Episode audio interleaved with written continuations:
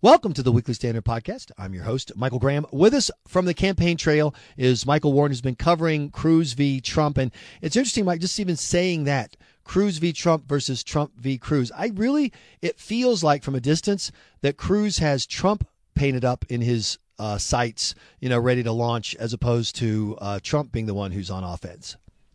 Oh, absolutely. In fact, I interviewed uh, Ted Cruz last night, and he, he essentially said that to me. He said, I got my notes right here. Uh, he said, uh, from the beginning, our task has been to unite the 65 to 70 percent of the Republicans who recognize Donald Trump as not the best candidate to go up against Hillary Clinton. It has always been critical for the field to narrow, and our objective was to always get head to head with Donald Trump. Uh, I think that's a little bit of historical revisionism by Cruz, but uh, but essentially that's what's come to pass. It's it's now Trump v. Cruz with a little Kasich on the side to make everyone uh, you know have a headache. I remember the days when uh, Ted Cruz was still carrying his "I Love Trump" backpack around and offering to carry Donald Trump's books to class for him. What happened to that guy? Uh, well, once that became uh, uh, sort of once Trump's uh, in, you know unwillingness to go after Cruz became dispensable, and, and Cruz really needed to beat Donald Trump uh, Cruz kind of threw it all away, and and uh, and it's turned out well for him. In fact, um, so uh, look, Cruz is somebody who knows what he wants. He knows how uh, to get the presidency if he really wants it, and I think that's uh, that's what we're seeing now is. Uh, is the the crafty or the ambitious or the very smart Ted Cruz uh, doing what he has to do to keep this uh, uh, this going through the convention, um, and and uh, and we'll see how it, how it turns out. Well, as a lifelong Republican, having a candidate who's crafty and smart and would be a refreshing change. I will say that. But can he craft and smart his way through New York? 99 delegates at stake. Donald Trump's home state. Massive rally last night for Trump and Ted Cruz getting chased out of uh, diners in the Bronx. Yeah, I was uh, I was there uh, in the in East Bronx uh, on Wednesday uh, to see this uh, this really interesting display of uh, the best and brightest of New York welcoming Ted Cruz to to what what really is it. He was in Ted Cruz went to what was probably the least Republican place, not just in the city, or excuse me, not just in the state of New York, but maybe even in the country. Um, the the most Democratic congressional district is in the Bronx. Uh, and that's where Cruz went. Uh, it's kind of an interesting strategy. I imagine if Donald Trump had uh, decided to, uh, you know, hold any kind of event in the Bronx, he uh, he would have been chased out by even more people than than Cruz than you know who who uh, approached sure. Cruz. but you know, it, it's an interesting strategy that Cruz has, which is he knows that Donald Trump has the advantage to to to win in New York. It's Trump's home state. Um, he's got you know pretty much from Western New York all the way to Long Island. He's got uh, a constituency there. So what does Cruz and to a lesser extent Kasich, what do they have to do? Um, they need to target the congressional districts in New York City where there aren't a lot of Republicans but yet they have the same number of delegates to uh, to allocate that all those much more Republican districts have, uh, and so that's kind of the name of the game. And I think that's why Ted Cruz is is willing to go to the Bronx and and get all the protesters, the people telling him literally. I was standing next to two guys telling him get out of the Bronx.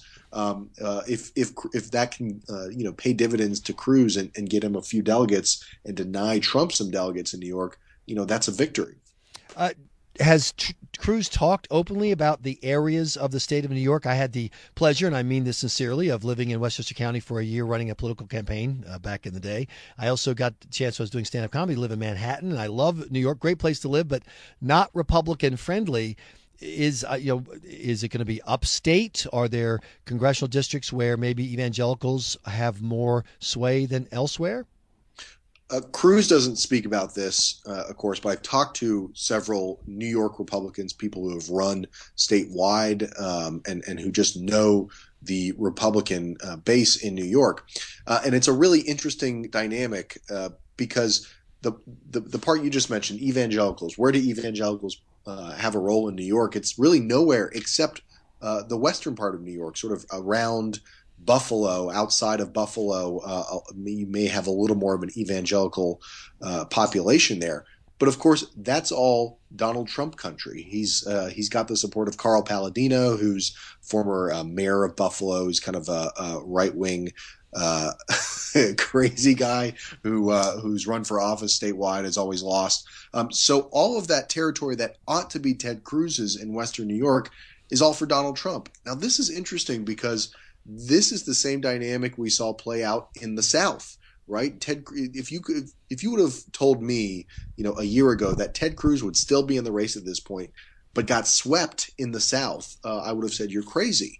Um, but the the truth is, is that te- to Ted Cruz's supposedly best, uh, you know, areas of the country, and I think the best areas of New York aren't going to be the ones that go for him because Trump supersedes him there. So where does that leave Ted Cruz then? Is there anyone left in New York to vote for Ted Cruz, or is uh, Donald Trump going to get 99 delegates? it's sounding uh, really bleak for Ted Cruz as I'm telling this. Um, but I do think that in, a lot of these majority minority districts in New York City, um, the, I mentioned the most Democratic district is, is in the Bronx. It's uh, represented by Jose Serrano, a, a Puerto Rican uh, American. He, uh, uh, I think it was something like 283 283 that is not not 100 or 1000 283 republicans voted in the 2012 republican primary in that district. Wow. Um, so so you think about it that way uh, Ted Cruz just has to really talk to a couple hundred people and convince them to vote for him, uh, and he can pick up three delegates right there. And, and there are some other uh, districts, uh, congressional districts in New York, parts of the Bronx and Queens and, and, and Brooklyn, where he could do that, uh, as well as perhaps some of those suburban areas. You mentioned Westchester County and, and, and, and other parts of the suburban New York area, uh, where he could sort of recreate what he did in Wisconsin, which is win those suburban rep- regular style Republicans who aren't buying what Trump is selling. Again, the problem here for Cruz is the continued existence of John Kasich. Uh, is there a number from New York that the uh, not Trump or reverse Trump or anti Trump, whatever you want to call them, people are looking at? In other words, if they can keep Trump under X, they're on the trajectory they want to deny him 1237 for the convention. Yes, that number is 50%, and that works in on two levels. On the one hand, uh, there are 14 at large delegates uh, in New York who are divided up statewide uh, based on the statewide vote. If Donald Trump wins 50% or more of the statewide vote, he gets all 14 of those delegates. So if you can keep him under 50%, I think it's a it's, that's a pretty difficult, uh, tall order if you look at the polling. But if you can keep him under 50% statewide, uh, then that's a uh, that's a good sign uh, for for the anti-Trump forces, particularly Ted Cruz. And that 50% number also applies to each congressional district. So uh, if Donald Trump wins 50% or more in a congressional district, he gets all three of that district's delegates. Uh, if you can keep him under 50%, it gets proportioned out uh, proportionally, and uh, and so that's the magic number, and that's what everybody's going to be watching for. And, and, you know, the polls do not look good in that sense for the anti-Trump forces. Um, so, so I think that's why you see Cruz using going uh, after this sort of congressional district strategy of picking up even a few delegates.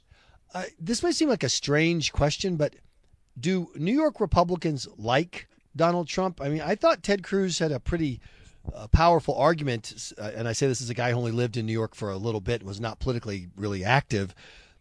He he's given so much money and so much support to so many Democrats in New York. Do Republicans in New York really want to vote for the guy who wrote checks to Chuck Schumer, Hillary Clinton, and Anthony Weiner? this is certainly the argument that that Cruz is making. Um, he stepped in it a little bit uh, several months ago if you remember, Michael, when, when Cruz referred to Trump as having New York values. And Trump actually, I think maybe the, the best moment in Trump's campaign uh, was he, he turned that into a very quiet moment in a debate where he praised uh, the city of New York, the policemen and firefighters in New York after 9 11. Uh, it was kind of immaterial to Cruz's uh, argument, uh, which is exactly what you just laid out that Donald Trump is a is a New York Democrat and has those democratic liberal values. Um, but but Trump actually played that one pretty well. When I was in the Bronx, a lot of the local media was asking him, uh, Cruz, that is, about the New York values, and that's something he's going to hear about, I think, for the next two weeks. Uh, so on the other hand, you know, I've talked to Republicans who say, look, Republicans in New York particularly the upstate, which does not have a very favorable view of New York City and New York City politics, Republicans knew exactly what Cruz meant. Uh, and so it's actually not going to hurt him that much. It's going to be a media obsession, this New York values thing. Um, but but uh, but but Cruz will ultimately uh, not not be hurt too much by that. Uh, the question is uh, will will you know are, are, there any voters left for uh, you know who, who, might be convinced uh, not to vote for Trump who are voting for Trump because he's uh, donated to these Democrats? I don't think so. Um, I think that's just again like in all these other states, the Trump vote is pretty much locked in, and uh, and uh, if there's anywhere for uh, for it to go, it's maybe a couple points down if if Ted Cruz can convince those people that hey, do you really want to vote for the guy who wrote a check for Andrew Cuomo? Uh, I don't think so. So uh, we'll see. But again, it's going to be on the margins. It's not going to be something where the bottom's going to drop out uh, just because Ted Cruz mentions Anthony Weiner's name. Yeah, I know that uh, cable news is committed to nonstop coverage of the primaries, particularly the GOP primary, and so they have to say lots of dumb things to fill the time. And I say this as a guy who has been on cable TV saying dumb things to help people fill time myself. Haven't we but, all, Michael? Exactly. But I just wonder about this conversation. Ted Cruz needs to change in the wake of Wisconsin and uh, you know present a different kind of Cruz going forward. Have you seen any evidence of a change? And also, Donald Trump. There's been a lot of talk since Wisconsin of Trump's going to get serious now. He's going to become presidential now. Uh, that rally, the the audio I heard from the Donald Trump rally on Wednesday night was the same old Trump, you know, mocking, name calling, over the top. So, uh, who are, are, we seeing evidence of any changes from the two major candidates? Uh, I'll answer the, the, the first about Trump. I don't think uh, there are any major changes from Donald Trump. Donald Trump is who he is. I'm pretty sure the Trump campaign has been promising a more presidential turn or policy mm-hmm. speeches mm-hmm. and addresses for several months, and uh, I've yet to hear anything uh, that indicates that that's true. Um, and and and I think that ultimately Trump, you know, the the big selling point of Trump, uh, I suppose, is that hey, you know, he is who he is. Um, but the other side of the coin is he is who he is, and he can't really change that. He, he, has got that problem. Well, Michael Warren, it depends on how you define presidential. See, for the Trump campaign, not mentioning a woman's wherever is presidential just by not mentioning it. And once you've crossed that bar, they're fine. I didn't realize we were talking about Bill Clinton. I misunderstood. Um, uh, on on the question of Cruz changing, I, I am noticing actually a bit of a, a, a shift in Cruz's rhetoric um, which is interesting because Cruz is, is very much uh, has a persona of of sort of never letting up, never fighting, as maybe a, the most strident Republican in Washington. Um, but I did notice, and it started, I think, in his speech in Wisconsin uh, after winning the Wisconsin primary. Um, he, you know, he uh, Cruz started to focus a little bit on a general election argument for himself against Hillary Clinton, not just in in sort of calling out Hillary directly, uh, but sort of crafting what I think is his view of how he could win in November if he is the nominee. Um, he's he's offering this rallying cry: jobs, freedom, security. Which sounds like a pretty good general election campaign message from a Republican candidate, not from you know some crazy right wing guy, but from a generally acceptable Republican candidate. Um, he's talking up uh, women in his life that that he admires, like his wife Heidi. He mentioned his mother Eleanor breaking glass ceilings as a as a computer scientist. Um, all that sort of stuff sounds to me rhetorically like moving toward a general election, even though Cruz really isn't. Um, you know, certainly has not wrapped the thing up. Uh, the other thing I heard, I've heard, uh, and I heard this yesterday in the Bronx, is again a sort of the way Republicans approach general elections. Cruz is, is sort of adopting some of that language. He talks about um, uh, about school choice, which is a big uh, Republican issue in a general election when you want to sort of reach out to minority groups. He talks about you know how Republicans have let down uh, minority groups, uh, blacks and Hispanics in in, in poor neighborhoods. Um, by not doing enough on school choice. So you're starting to see a little bit of uh, at least rhetorical shifts from Cruz. Um, and that's not just about you know thinking about November, but also sort of almost pitching himself as an acceptable alternative uh, to delegates, uh, to uh, voters in the remaining primary states against Donald Trump. You're seeing a little bit of that there from Cruz. Uh, like I said, not much, uh, if anything at all, from Donald Trump. One last question: um, the Roger Stone, uh, you know, he holds this territory out there in the conversation. He doesn't really work for Trump, but he did work for Trump, and a lot of people think that he kind of speaks, you know, either for Trump or you know in a Trumpian way, if you will. Uh, and he's talking about go to the convention and create chaos, target the delegates, you know, hotel room by hotel room, and make sure that Trump gets this are, are, is this having an impact on Republicans? I know that if I were a delegate and I were hearing this, I'd be thinking, okay, what can we do to have no Trump when we show up in uh, Cleveland in July? Um, I don't know if it has an effect on voters because, of course, voters don't really follow things that closely. Delegates uh, to the national convention or to the state conventions are sort of your die-hard party activists.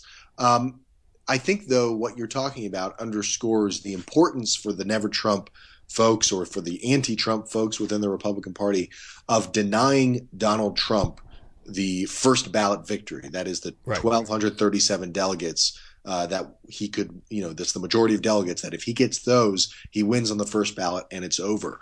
Um, it's become conventional wisdom, but I think in this case it's true that if Donald Trump does not win on the first ballot, those delegates who are who will then be unbound, they will not be forced to, to support Donald Trump after the first ballot. Uh, they're going to bolt because uh, because of things like this, because of what Roger Stone and and the sort of idea that there might be intimidation tactics going on. Um, you know, uh, Republican delegates don't want to deal with that. They don't want to see their party, uh, I think, devolve into that. So I think again, it, it, it has more of an effect on what happens at the convention if uh, it does become a contested convention, uh, than actually affecting Republican voters who will determine whether or not it's a contested convention. So a lot's riding here in New York in a couple weeks, and then Pennsylvania, Indiana, uh, you know, in the weeks after, and and and uh, and we'll just have to see if Trump really does get denied those uh, delegates. Every delegate counts, even those delegates in those uh, districts like in the Bronx. Michael Warren, thanks so much for your reporting. We appreciate it. Thanks for joining us on the podcast. Thank you, Michael. You've been listening to the Weekly Standard podcast. Please be sure to check weeklystandard.com regularly for podcast updates. I'm your host, Michael Graham.